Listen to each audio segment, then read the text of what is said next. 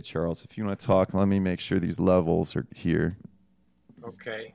Um, we're going to talk about social capital and, and how Americans don't have it very much, and that's why they're um, in trouble. that is true. Uh, but yeah, anyways, that yeah, I'm excited by that topic. You know, and we got we, I can only write about or talk about what I'm excited about too. Same as you. When I don't have anything interesting to think about or say I'm not excited about it, forget it. I don't. I have nothing to write. You know, I mean, I got to find something that's interesting or compelling or exciting to me. You know, and so, anyways, I I, I totally hear you. Yeah, I th- I think the the the other aspect, and let me see. I'm going to try to turn. I'm going to um I, I, I have recording now, so we might we might still just do this. Uh, we're still working on the levels here. Maybe we'll we'll put it on like the Patreon or something. I I should probably do something with my Patreon. Some people are are are honestly still giving me money, and I really appreciate that because it's been a long time since I've posted stuff on. I think the last I did something with Sam Tripoli um, on my Patreon right at the beginning of 2020. And here we are, August 30th, 2021, live with Charles Hugh Smith, even though it's not live, uh, which I like not doing live shows. I don't know why I thought about doing that. I was getting sucked into the FOMO of YouTube, and I just was like, I'm a podcaster. I'm not a YouTube person. I don't, maybe someday, but it just seems like a lot of work.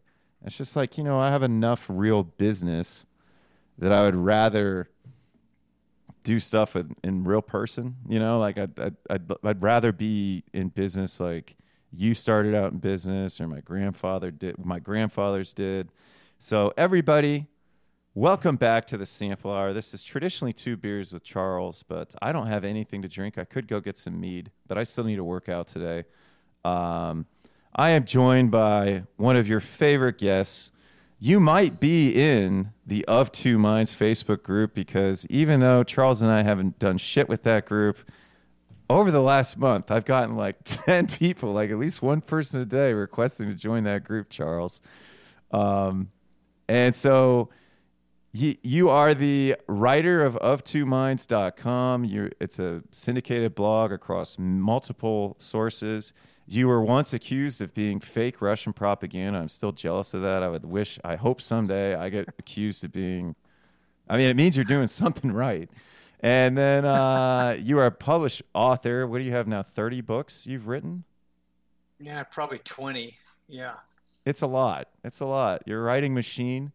Um, and actually, I, I can't thank you. If it wasn't for your blog, ironically enough, I wouldn't have my current employee. So, and it's actually weird because he actually connects back into like my old comedy world networking of podcasting, which is how I started podcasting and got to know you in the first place. So the simulation is real, Charles. That's all I want to. That's how I want to start the podcast off with. Well, you know what you're describing is these uh, networks of connections that that we of people we trust, and we're gaining something from. You know, we're sharing and we're getting knowledge or or, or stuff from. And so that's like what we call social capital. And so that's kind of what I want to talk about is because I see your journey as, um, I want to say, iconic of, of what the entire country of America needs to do to reestablish social capital. And so you know, like eh, let's I don't know how you how you want to describe it or go for it, but in my view, I, I would start with the fact that you used to be a corporate drone like yeah. tens of millions of other Americans. It, you know, you're totally dependent on either the government or the corporation or some mix of those two for your livelihood and everything, your yeah. food, your utilities, um, and and your and your, whatever connections you have come through your workplace, right? Abs- and so absolutely, uh, yeah and so then it's all like, well, that's a uh, that's an extremely uh, vulnerable kind of life because you're you're totally dependent on these abstractions.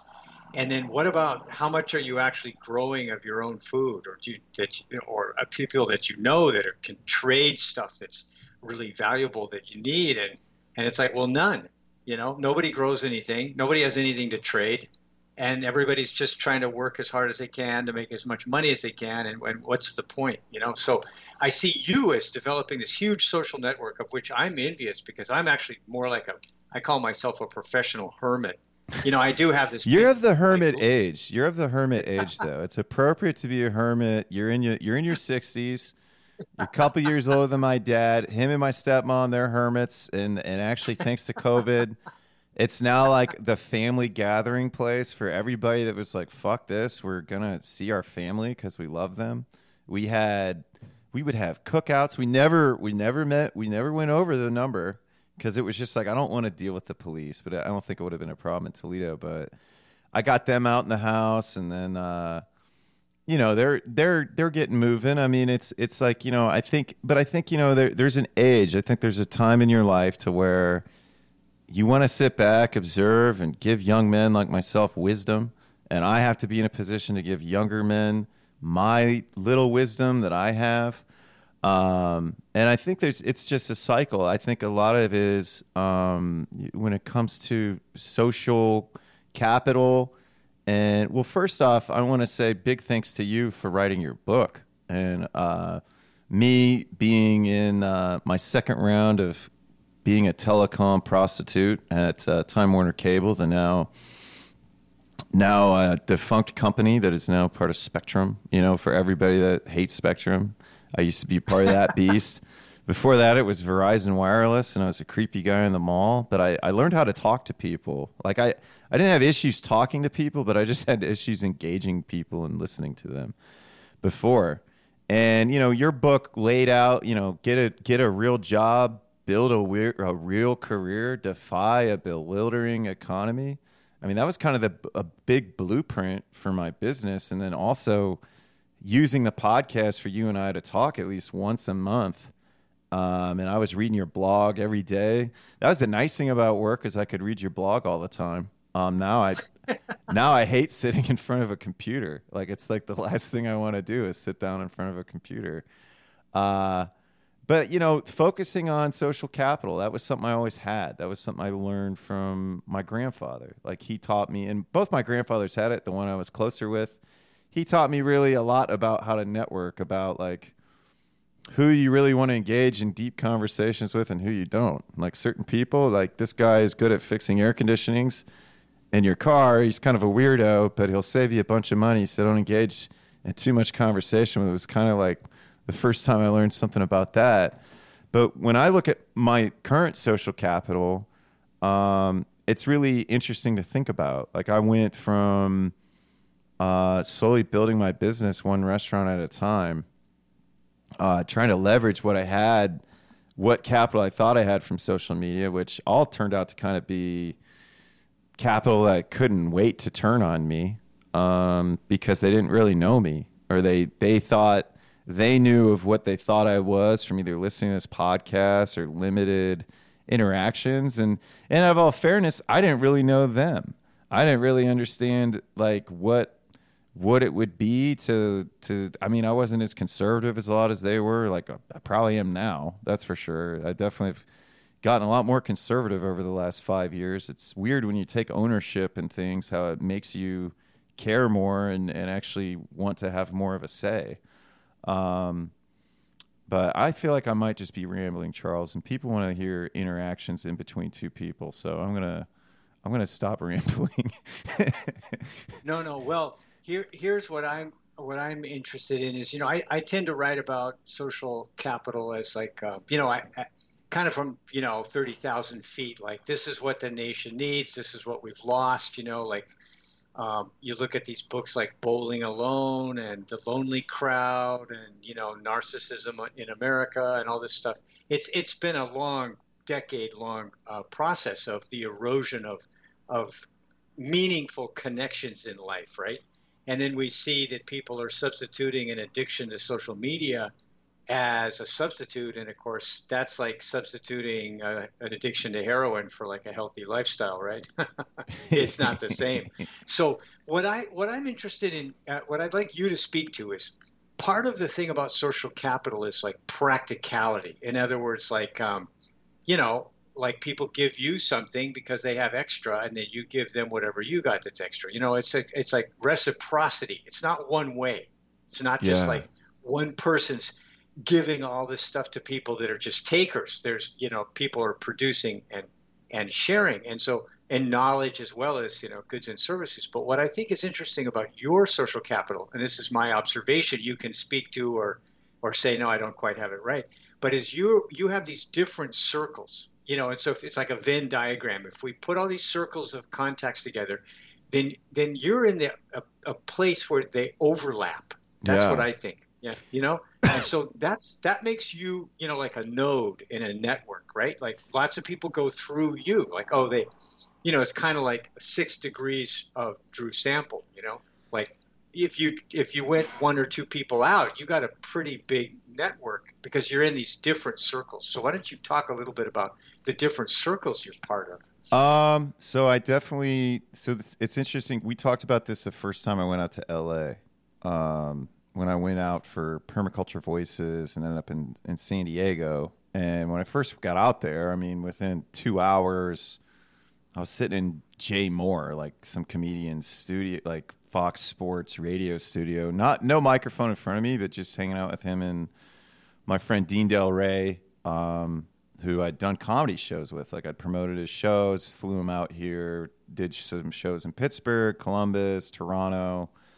Um, so I have an old school, you know, comedy promoting business that I and, and a lot of it too is from the podcast. I think like, you know, I want to pay some love to Adam Curry for creating podcasting, um, and or being the Podfather. It was a group. It's always been an open source effort, but it was a it was a um, it was a tool that allowed me to talk to people that I was interested in, and would allow me to just kind of follow the things I was interested in, and then from there, you know, just knowing like I, I think you know we used to do these meetups for when we when, before Joe Rogan was you know hundred million dollar Spotify deal, and he was still just coming up with his podcast, kind of rebuilding his career.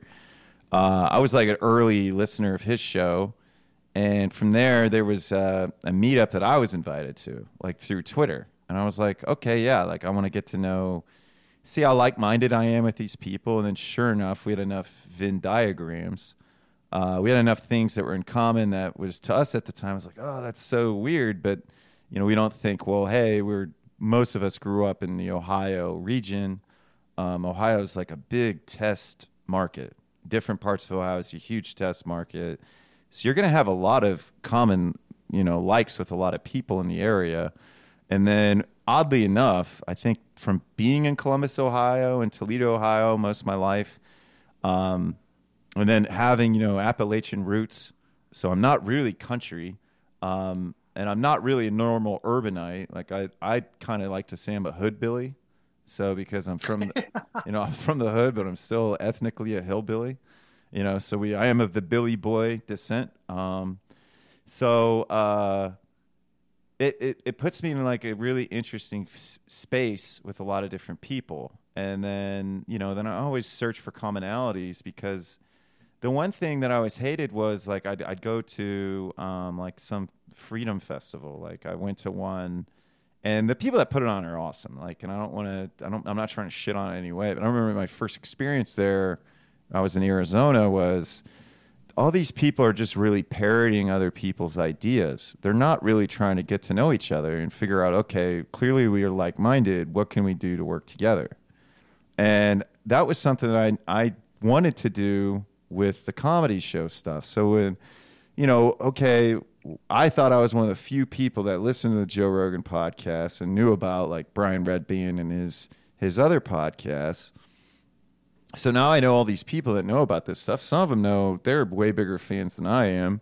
But what are our common interests? Like, what could we do to work together? And so for me, I was, I was. That's how we started doing the, the promotion company. Like I, I at the time wasn't working at Verizon anymore. I didn't have like as much money I was making, but I didn't really care. I wanted to have more, you know, um, I, I, I wanted to have a more fulfilling kind of like you know, I wanted to fill up my own cup, if if that makes sense. Like I, I wasn't I wasn't in the best state, so um, you know, so that then from there, like I, I learned to. There's certain people that want to talk a big game and they say they want to get involved with stuff, but a lot of times when the rubber hits the road, you learn a lot of people don't. And so then it's just been, you know, the last the last nine years of becoming interested in something like niche communities and a lot of times through podcasting or like your blog or um, people that read zero hedge or just anything and trying to meet up with these people in real life because you're going to skip a lot of i mean there's still randomness that's cool that comes in your life and that it's like oh wow i met this person randomly because we both got duis and we were in the same dui um, hotel jail and i saw him reading a book and the book was chariot of the gods and i had heard that on joe rogan i was like oh do you listen to rogan he goes no I listened a lot of Opie and Anthony. I was like, oh, I love Opie and Anthony. And this at the time, and I did. And then now it's like, you know, one of my best friends, my friend Cody Schlegel, who's also a self published author. You know what I mean? Like he, you know, he's a little bit younger than me and he's, he's got a small business with his dad, but we don't, we, we don't necessarily the same interests or we don't necessarily come from like the same, um, the same like necessarily network of what maybe podcasts we're listening to, but then we have other common interests like we're both from Northwest Ohio, or you know we are both born in Northwest Ohio, or you know just other things. Um, so I think like I hope I'm not rambling too much, but the the whole point is is people need to go find other people like through podcasts that you're interested in, and if you know that there's a group of people that potentially are going to be like minded take a chance and go get uncomfortable and go get to know them. Um, I think you know we just did Midwest Peace and Liberty. My buddy Brett Veinotte is ending his show, the School Sucks podcast, and he's been running this show for over ten years, and um, that's how I know you know my current you know temporary roommate who's helped me get really organized again, so I could you know streamline a lot of things in my business because he had a lot of skills and he had listened to my buddy's show and realized he didn't need to go to college. He he realized, oh, I should just start a business and become an entrepreneur. And that's what he does. He's an internet entrepreneur. He can go live anywhere. He's figured out so much shit more than I did, and he's only 28. And so it's it's you know, so there's like, and I met him from trying to be a person. Okay, I have this experience with meeting up in real life with online communities.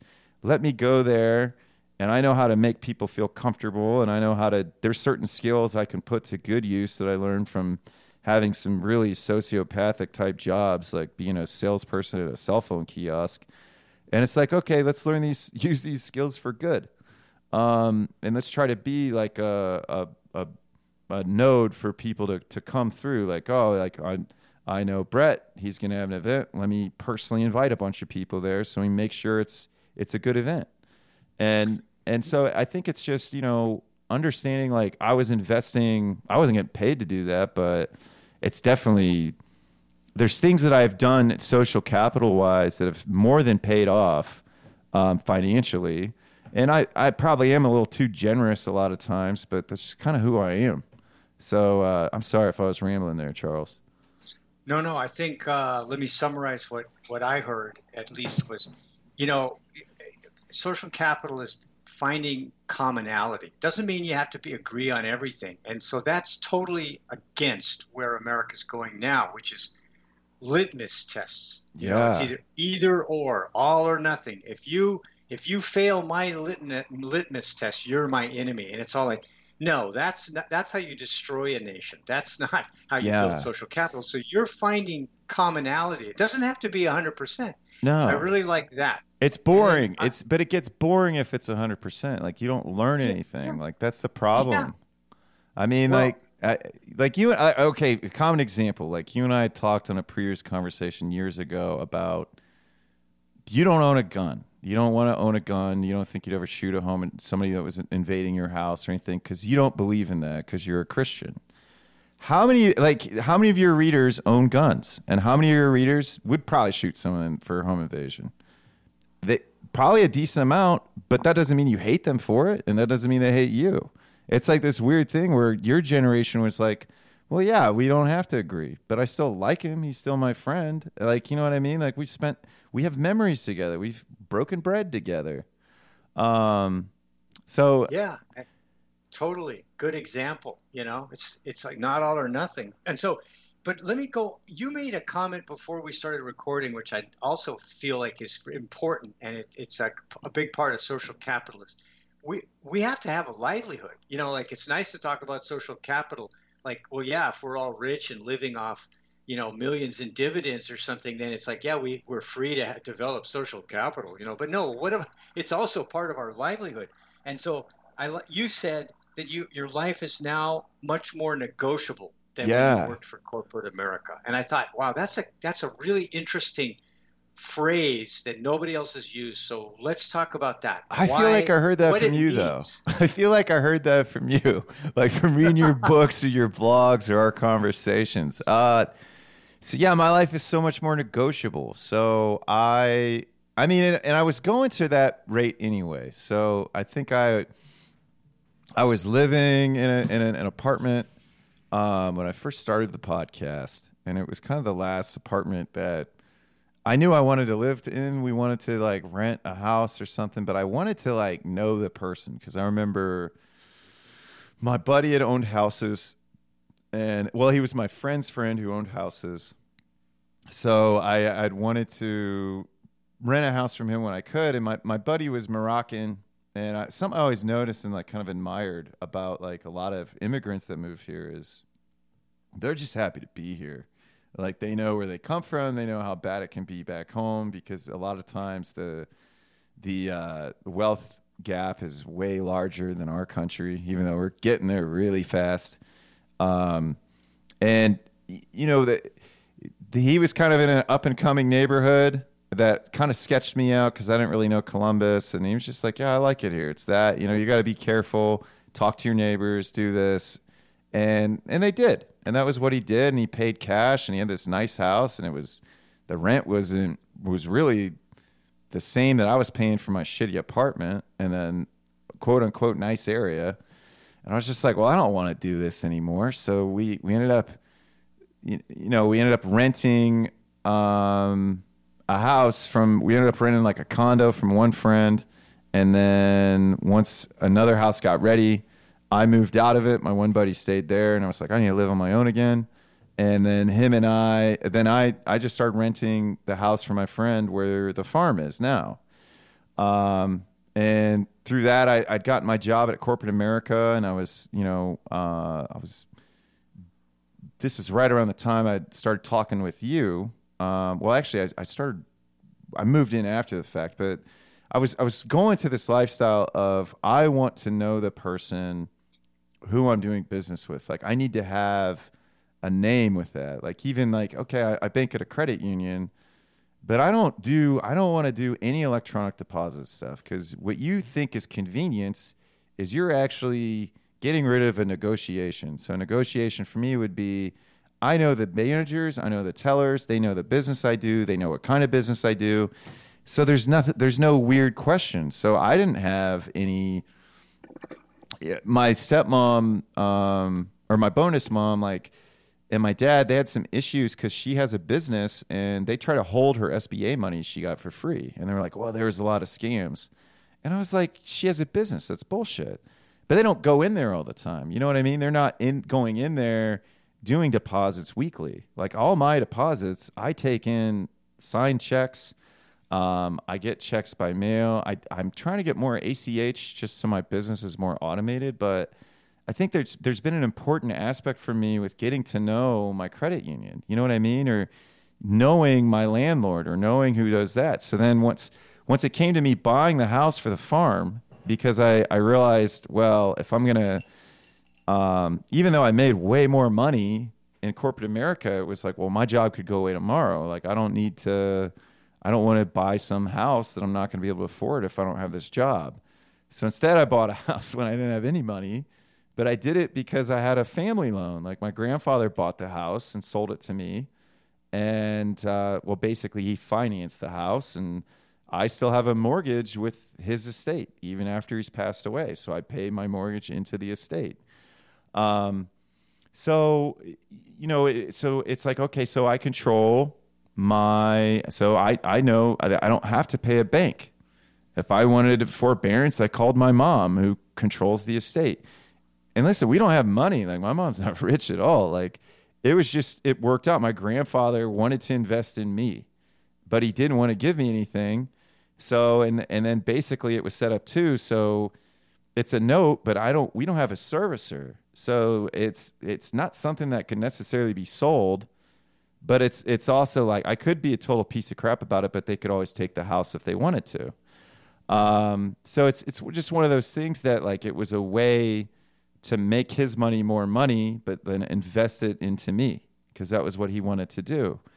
Um, and then when it comes to my business, like my business was based was built from the ground up. I remember we talked about farmers markets being ground up economics, um, which man, they're I think they'll probably get back to it this summer. It got more so in Ohio, but last summer I was like, I'm not participating and I couldn't do samples. And I think even now you can't do samples. So I was just like, I can't sell microgreens without doing samples. Like it's it's part of the experience and it and it just kind of ruined like everybody if if you a lot of people just go to farmers markets because they they depend on that money and i don't depend on it i went there because i wanted to barter i wanted to get to know people um, through you know what we had talked about which was ground up economics which was farmers markets so i just took the same approach into the restaurant. so i'd i'd gotten one referral um, from actually I, I I've told this story quite a few times. I was seeing this girl I met online, and we decided I decided I was going to call off work the next day because I didn't really care and I wanted to hang out with her. And I remember a lot of people had told me, "Oh, you know, that's probably not a good thing for you to be calling off work like that." But I met this kitchen supervisor of like my first restaurant I got into, and then like a month later, I'm selling to them, and he doesn't work there, and I'm not seeing that girl. And then from that restaurant, like I, I kind of took some time off, and from that restaurant, I got referred to another restaurant. Then that guy referred me to another restaurant, and then it was just kind of there. Like I I picked up. Um, I was thinking about this today. Like I I was I was I don't know if you remember this, Charles. I was delivering pizza a little bit, but it was negotiable. Like I said, hey, could I just be a 1099 driver? Like I don't I don't want to have a W two. I'll take care of all my own taxes. I want to write off all my own miles. Um, and that's what we did. And Luke and I negotiated. He's been a he's been a guest on the podcast. He thinks similar to me. And I met him because I was doing you remember I was doing skip the dishes and I was just trying to hustle to make some side money and just kind of experience and now they're out of they're they're not even in Columbus. And he just thought like, "Oh, you're American. Uh, you didn't you actually brought a hot bag. You speak English." It wasn't that you're American, but you speak English. You didn't crash into my food truck like somebody else did. Um, and he was just like, I need help. I'll, I'll pay you cash. And I was like, cool. So he paid me cash and he started me out on cash. And I worked for him for a little over a year and it helped supplement me until I got my business off the ground. And it was a negotiable situation. And him and I are still really cool. Like, I, I like Luke a lot. Luke is like, he's a dude that if I'm struggling with something business wise, I can talk to him about it. Sometimes I always like what he has to say because we're different but and I don't agree with him. But again, I'm I'm not going to hate on him. The guy runs a nice business, and he built him built it up from nothing. I mean, he didn't come from a rich background. He just knew how to do math and to hustle. Um, and so I think it's like uh, where I'm at now was I wanted to have a uh, one thing was I wanted to have um, a I wanted to, I wanted someplace else to live. Like I'd I'd been living where I worked for a while. Um, I got I got some PPP money because I knew how to build relationships. I, I kind of sold the bank manager on my small business, and then thankfully I knew how to fill out forms um, because I, I guess a lot of people didn't get their PPP because you would like so my my credit union didn't offer it, so I, I set up a new account at KeyBank and just talked to the guy, gave him all my paperwork, and then once you applied for the loan, because you're applying through the SBA, you had to resubmit all that same paperwork and more paperwork. And I guess a lot of people would just like contractors, like blue collar people would just be like, Well, I don't understand. I already did this once. And it's just like, look, man, when you're dealing with huge bureaucracies that are going to give out, give you free stuff or give you money or anything, like you can't expect it to make sense most of the time. For me, it's usually okay. I'm going to give you more information than you're asking for, and you're going to be like, well, this looks legit. He gave me so much information, and then it's just, it's pretty much just been like it was just a rubber stamp the first time. Um, so, but the the person who bought this house uh, that I live in now, who I'm renting from, and I have a first right refusal on. I had to. I learned from my my days when I was trying to learn real estate at my local RIA, so Real Estate Investors Association, that you want to get something if you're renting. Like you don't want to just have anything. And um, so I I have first right refusal. It's a it's a 15 minute walk from from my current house. It's a bigger yard, a little bit nicer neighborhood. My neighbor, she's awesome. She's 92 or 93, still gets on her hands and knees and weeds her flower bed. She's super inspiring. Um, you know, it's it's like uh, I she so the person that owns this house, she was actually the person that gave me a tour at my um, my last apartment I lived in because she was doing management and her and I stayed friends. She was my bookkeeper for a little bit and she wanted to talk to me because I was an entrepreneur and wanted to go off on her own, and so I could push her, and I just knew what got me to go over, and I, I, I mean, I think like I, I'm more than happy to to give value and to to help people that want to win, and I, I don't mind doing it for free if you're my friend, and I'm gonna probably expect the same. I, I was talking about before. Um, so, but but basically to, to to to rewind and why it's negotiable, like I'm switching everything right now over to uh, people mailing me checks instead of getting checks like the day of. Um, so upfront money, more back end money, and a lot of times in my experience, when you do that, it takes a little bit for it to catch up. And then also, I just I kind of I got behind because I uh, I got really stressed out, Charles, back in May, and because like business went from nothing to booming, and I was I was training my uh, new employee uh, he wasn't my new employee, but he was like my helper, and I was pretty much I, I, me and the previous guy I'd been working with, we decided to end the relationship, and so I was stepping him up, and I was in the middle of training him, and then out of nowhere, instead of me thinking, oh, this is going to be perfect, I can slowly dial him in. Out of nowhere, man, business just came back. I mean, people pretty much after Valentine's Day, it just accelerated quickly, and people wanted to go out to eat again, and and then it just like Ohio started to really like we we'll never have mass mandates again, thankfully, and they'll never be able to shut down restaurants again, thankfully. Um, and uh, you know, so I was pretty stressed, and so it actually during Easter he'd actually wrecked my car because I had him drive me somewhere, and I forgot he was still a new driver, and he made a dumb decision, and then so all I had was my truck, and then I ended up I don't know if it was stress or something. I ended up wrecking my truck and getting an OVI and having to pay a lawyer and got it reduced and still dealing with all that. So I was kind of in a bind, but I, I knew the person. It wasn't I was paying some big rental company. I knew her and I said, This is what I can pay you now.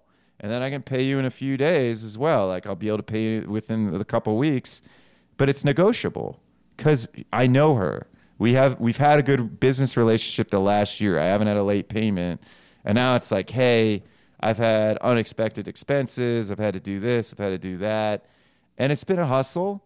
Um, or one restaurant that pays me owes me a decent amount of money. Kind of, they paid me as little as possible. Um, but it's just one of those things. Like right now, everyone is business is so not business as usual on that level that it's still not hard to. It's not hard to start. I don't think it's hard to start a new business right now. I mean, it is, but it's not. I think if you had, I, I think now is a good time to do it, um, especially if you want to go at the approach that I'm doing. I mean, it helps because I've have I've built I've had a good relationship with a lot of people for the last four years. So I do I have earned a lot of slack, and it is negotiable. Um, so it, I think I answered all your question there. I wanted to give as much examples of how my life has become negotiable. Yeah, well, that's and that I think is tremendously valuable because um, now I have another question, which I think is going to be interesting. I mean, insightful for people interested in social capitalists. okay, 10 years ago, how many people did you know who were directly involved in growing food? You know, either raising cattle, you know, Zero. orchards, zero. Zero. That was Now, a dream. many- oh, countless. Now- uh, now, how many do you know now? I mean, can we say 50? Yeah, I would say even- I would say s- uh, I would say at least it, well, you know, no, 50 definitely from farmers markets. I mean that I keep in contact with or I could call. Yeah, I would be at least 50 people. I think I have enough um, enough uh, social currency or uh, uh, enough of a good reputation that people would like. Okay, example, uh, my buddy Nick Hazelton. Shout out to him. He's a yak farmer in Corvallis, Oregon. Uh, convinced his again from that school. I know him again from that school sucks podcast. My buddy Brett Veinotte. So, you know, convinced his parents that he was depressed in high school.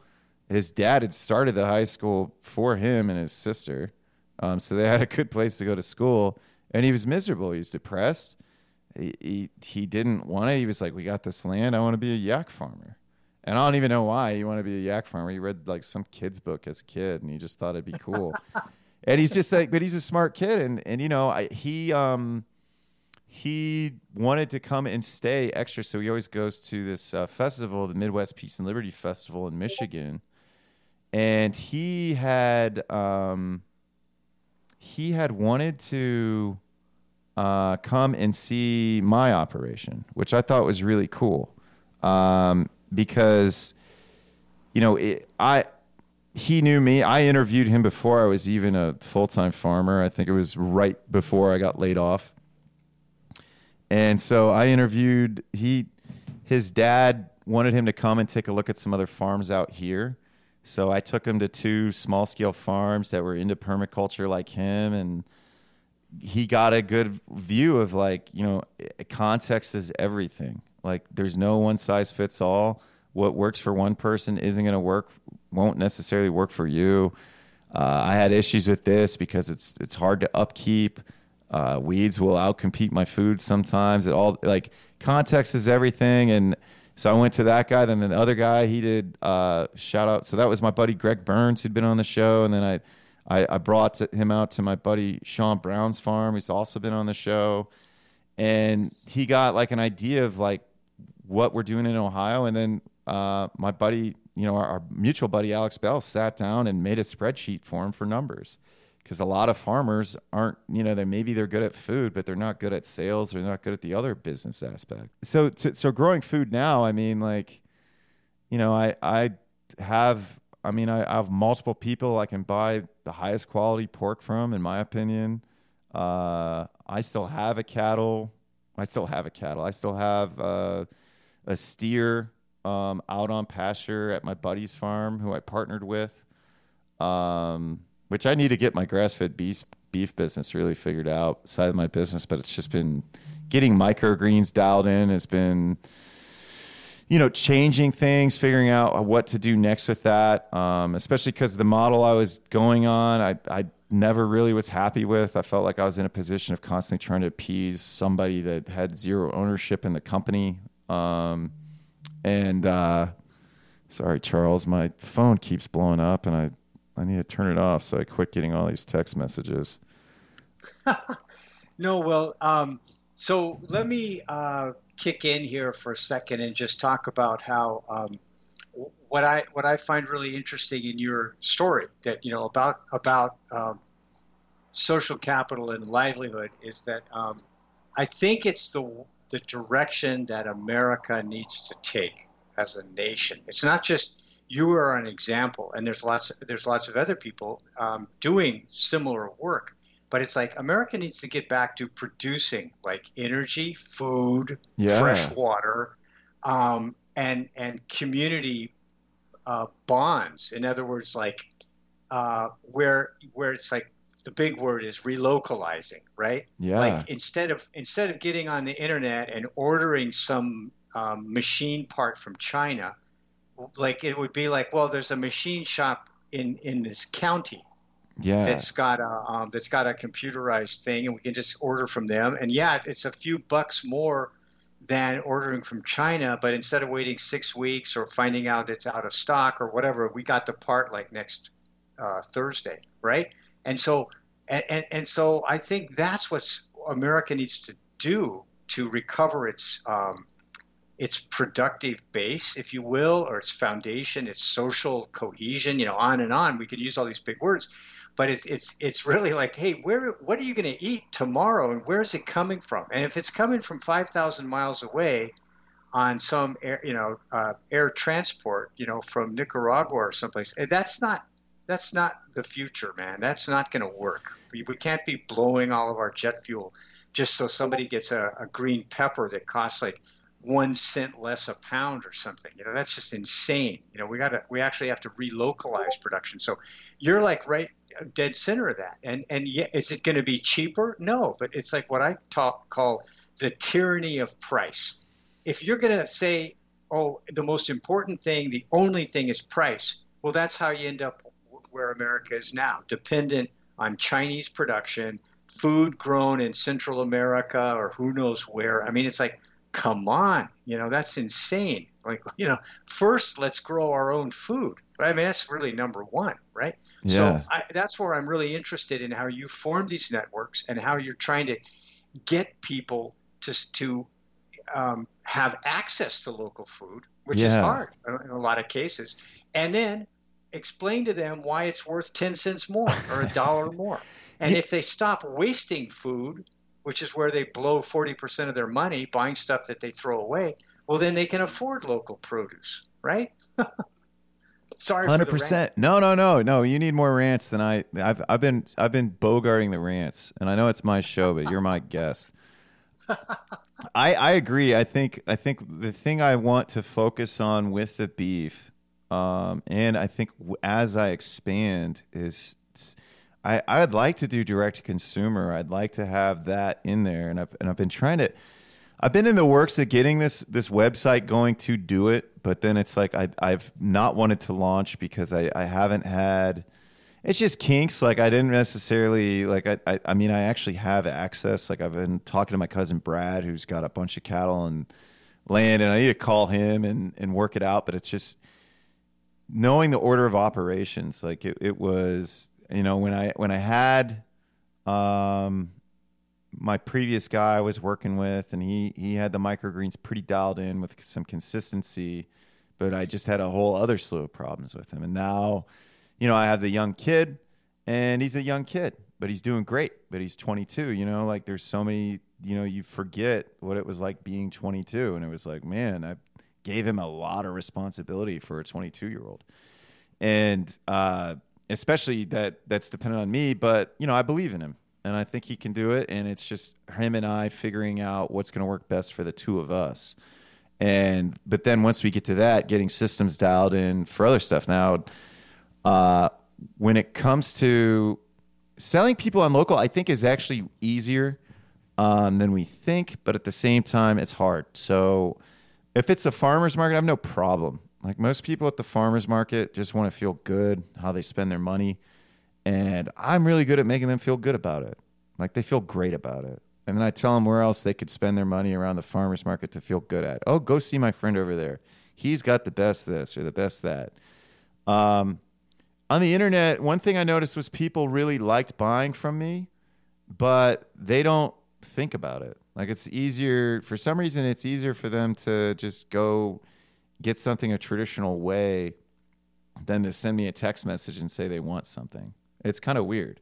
Um, and then a lot of times, like if they do send me a text, it's like I'll run into issues where it's it's hard for me to to fulfill orders at a time because I I just have too much stuff going on, or um, i have been really just trying to meet the demand of the restaurants, which is the easiest money. And right now, it's like oh, I need as much cash flow as I can get. Um, so it's it's that I think that the the aspects of be running the business and having that consistent cash flow interfere a lot with um, the ideals and knowing like when to plug the ideals in. Like uh, Curtis Stone, he's the urban farmer in Canada. Um, you probably see people probably see him trying to sell you a course. Um, I like Curtis, so I'm not trying to shit on him. He's got a, a lot of knowledge. Uh, but he's he'd always say like you know you should keep your ideals in your back pocket, but still let them kind of guide you. So I do try to do that as much as possible, unless somebody actually asks me a question and really wants my real honest opinion, and then I give it to them. And it, it usually goes well. Like I'm not a dick about it. Uh, but I think you know having people have an actual understanding of where their food comes from a, a, lot. We can thank a lot of documentaries for that, but at the same time, like there's enough vegan document, like vegetarian, vegan. Um, I I don't know. Like I eat a lot of vegetables. Still, I eat a ton of vegetables, but I still eat meat. Um, I don't. I think you should try to eat a balanced diet. I think you know life eats life it's it's it's part of the natural process. I mean, you can definitely limit meat. I mean, there's definitely good vegetables you can that will you could get like, you know, people are like, oh well, if you eat jackfruit, but it's like, okay, well, if you think meat's evil for the climate, or beef is because of cow farts whatever nonsense, but you want to fly jackfruit from India and Malaysia and all these other places, and you think the whole world could live on jackfruit instead. I mean, that's that's not sustainable. Um, that, so I or you know how what is the cost of if you think because you eat vegetarian animals don't get killed. Uh, you really are looking. You're really just looking at factory farms and being horrified. And You're not actually looking at how many deers or chipmunks or squirrels the combine kills. I mean, let alone if you really want to get to know plants and understand them, uh, there's there's some pretty decent evidence that they they are sentient beings as well. So I just think it's life eats life. You should be okay with it. Uh, you you probably should not waste meat. I'm I'm all about that. Like I think you should try to have a relationship with your food. Um, how you cultivate that relationship is up to you. How how far you want to get involved with that relationship is up to you. Like I've I've I've helped butcher pigs, chickens, cow. Uh, hope hopefully someday I'll go out and I'll I'll work up a yak with Nick or something if he wants to. It seems like a lot of work though so I might not do that. I've done, I've done enough, you know. It's a lot of work, but I mean, I'd like to get more. I'd like to get more hunt. I mean, there's a, there's spots in Columbus um, where you can you can own your home in the township, and apparently the way Columbus sprawled, uh, the city itself was whoever took their water that that they'd get annexed. So certain localities didn't want to take the water or didn't want to annex, so they just kept well water. So in those areas, you can you can bow hunt deer year round on your land. It's awesome. And it's and especially in urban environments where deer are such a problem, especially if you do want to grow gardens, it'd be probably nice yeah. to wean out the population and put some deer in your freezer. So yeah. I think it's um I think it's just looking the way you people look at things and the way they actually I I don't think they always play ideas out in their head. I mean, I don't always. I mean, like I was I was, you know, I, I, I really liked trolling for Donald Trump. Uh, I voted down take a Republican for the first time in my life. And if you would have told me, if, if you would have told me that, Charles, when I first started talking to you, like just being, I mean, I don't know why you would have, but I would have, I would have bet you money that there's no way that it ever happened. But it, you know, it, it just seemed we had a lot of Ron Paul adjacent Republicans running in, uh, Ohio, and I was like, yeah, like I don't.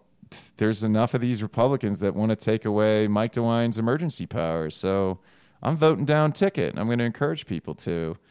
Um, so that's what I did, and now you know we're gonna pretty soon we're gonna have guns concealed without a permit, which I'm okay with, and a lot of uh, values I have that I'm okay with. Like even though I don't own a gun, but you know what I mean? Like it's just like I think people should have their freedoms, and I think like I believe in freedom, and I believe in that, and so if that's in alignment with me, and I, and I think you should be free to choose where your food comes from, and I don't I don't understand why eating a plant based burger that was made in a lab um, with science, because that's the way those people talk, because they don't really understand science.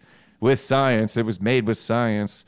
Um, the, why that's better for the environment or whatever value they think they have. And I think I think at the end of the day though, people just want to feel good about themselves and to circle back to what you're saying, what we need as a country and a planet with localizing things like that's how you feel good about yourself as community. Like now because of the lockdowns that had zero science behind them and did not work um, and still aren't working in countries that they're doing them.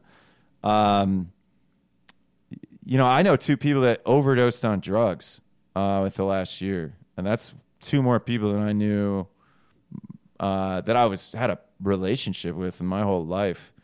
Uh, and uh, now, from my age group, I'm more I'm a way more likely to die from drug overdose than I am COVID. Um, and I think that's something that people need to pay attention to. I think Johan Hari's work about community and why most people use drugs is because of a lack of community. I think people need to pay attention to. And I think, you know, I, I mean, I have my, clearly I just said I had a, a DUI. So clearly I've, I've had my own issues with uh, alcohol in the past. And a lot of it is just, if I really start to get stressed out, I know some old coping mechanisms start to creep up. So, I mean, I, I, I put in a lot of work to change my habits and, my focus on my food again. Even though I was a farmer and I grew good food, I wasn't necessarily eating it. Um, so I think it's you know people people need to make a decision about what they want their life to be, and then they need to go after it. And they need to ask themselves questions about what what do I need to be happy? What what what do I want to work for to be happy? Because I think happiness is work and I think people think it's something that they deserve, and unfortunately, that's I don't think that's how it really works. I mean, you can you can feel joy, but to actually be happy takes a lot of work and effort and figuring out who you are and how you want to fit in in this world. So there's my rant right there. Okay, well, let me let's. Um, I'll wrap that up uh, to end uh, to end uh, my part of the show by saying, yeah, totally agree, and that what we're talking about when we talk about social capital is actually wealth, right? It's like the wealth that you need to be happy. Yeah. In other words, like you're connected to the place you live. Like we're talking about, it sounds like abstraction to say relocalization, but to me, it's like you said, context is everything. It's like people are disconnected from where they live and the people around them because they've they now depend on these abstractions like global supply chains or social media platforms or the government's going to do this or that for them and it's all like well wait a minute all that stuff is an abstraction you know like it's not real really i mean it it's like what's real is like uh, being part of of of um, the the essentials in your own community right? And so i'll give you this one little example that kind of blew my mind here. I'm i'm in hawaii. So tropical things grow well here.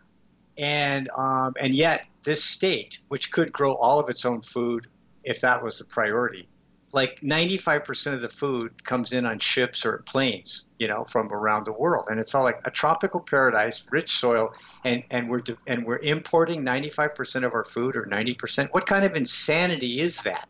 And it's all like, well, because it makes financial sense, and it's all like, yeah, well, yeah. if you're going to make all your decisions on finance, then you're going to end up um, addicted to destructive things of one kind or another. So, anyways, one of my wife's cousins lives out in sort of a jungle, and she brought over these bamboo shoots. Now, uh, you know, Asian cultures, you know, eat bamboo shoots. You have to strip off all the outside stuff of the bamboo shoot, and you got to get it when it's young, and then you got to soak it for like a couple three days and then you got to cook it i mean it's not some kind of thing you just grab like a piece of sugar cane and put in your mouth and start chewing no no it's a big process but she brought over these huge bamboo shoots which i'd never seen uh, that large like they were like two or three feet long and about as thick as my arm and then uh, my wife checked with some other cousins um, whose parents used to know how to do it, and so they remembered. And so she figured out how to do it, and then we, we gave a ton of it away, and we ate a lot of it ourselves. And it was like, well, this was foraged,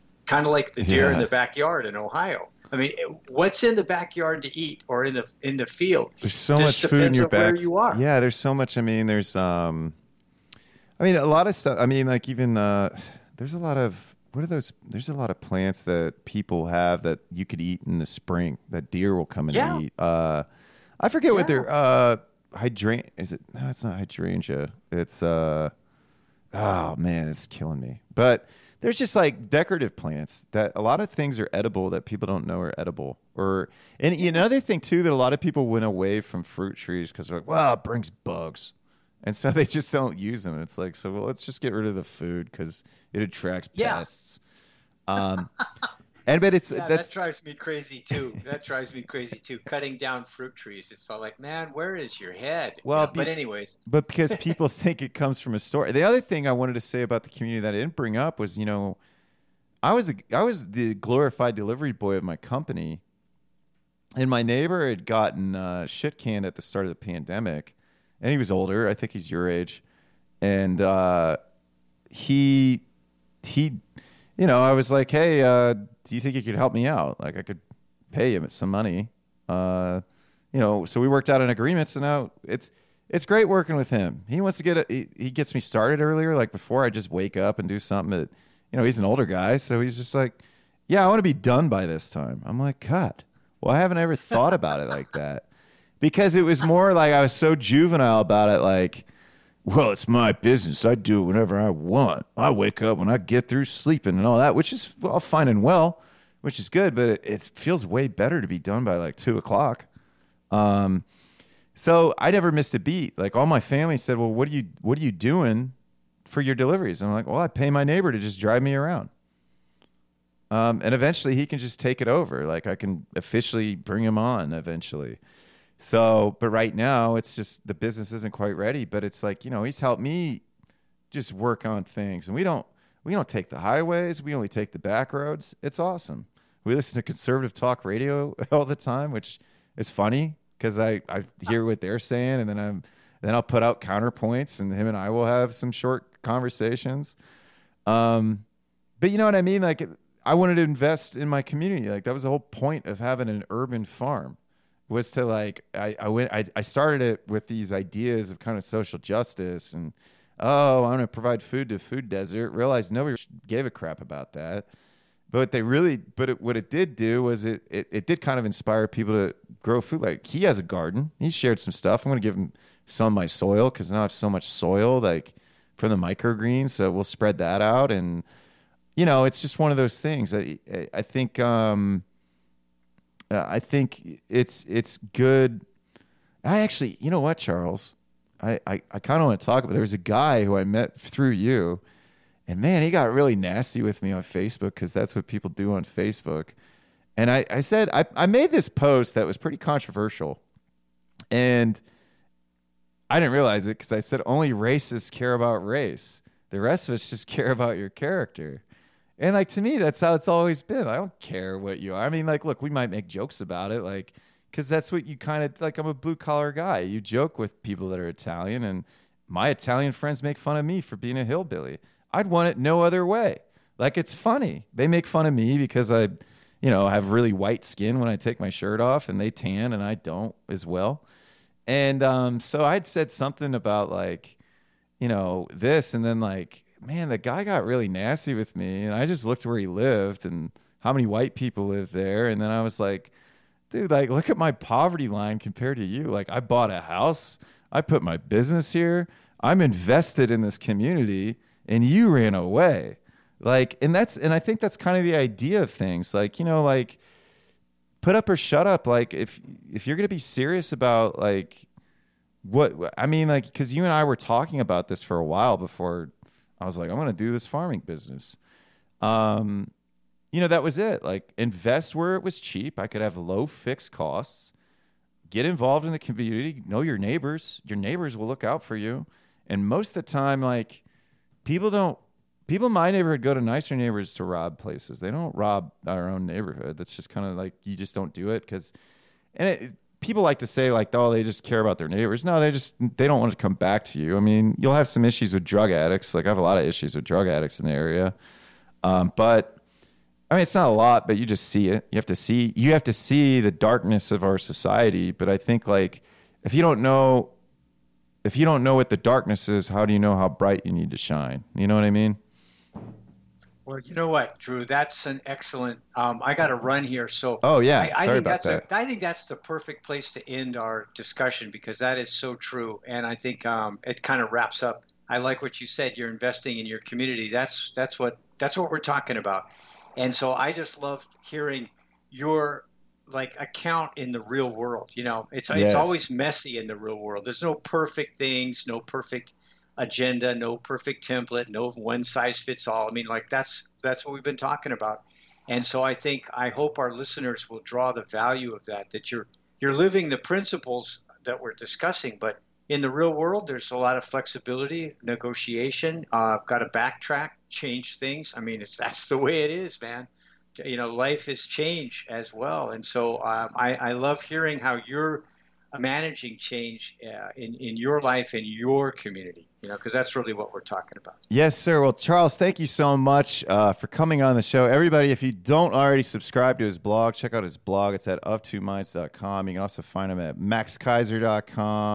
And I believe it is still also reposted on zerohedge.com. So look in the show notes. I'm going to definitely have some links so you can download and listen to Charles's audiobooks for free. If you don't have an Audible account, should give you one for free. I used to do the affiliate thing. You could set up an account, but I honestly don't even know if I get compensated for it or I think I will make you buy one. It kind of sucks for the affiliate link for Audible. So just it's just from my personal Audible account, so it's just something you can share. So get a free book. Um, all the books that I have in my library of his, I'll have posted so you guys can download for free.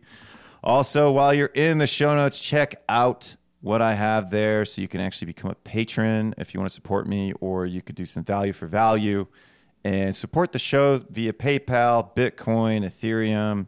However, shoot me a message. Tell me if you want to send me some crypto. I'm all about the crypto. BNB whatever. I don't I don't uh, discriminate. So I'm glad. I hope you guys enjoyed this episode with Charles Hugh Smith, and I'm looking forward to bringing you another episode soon.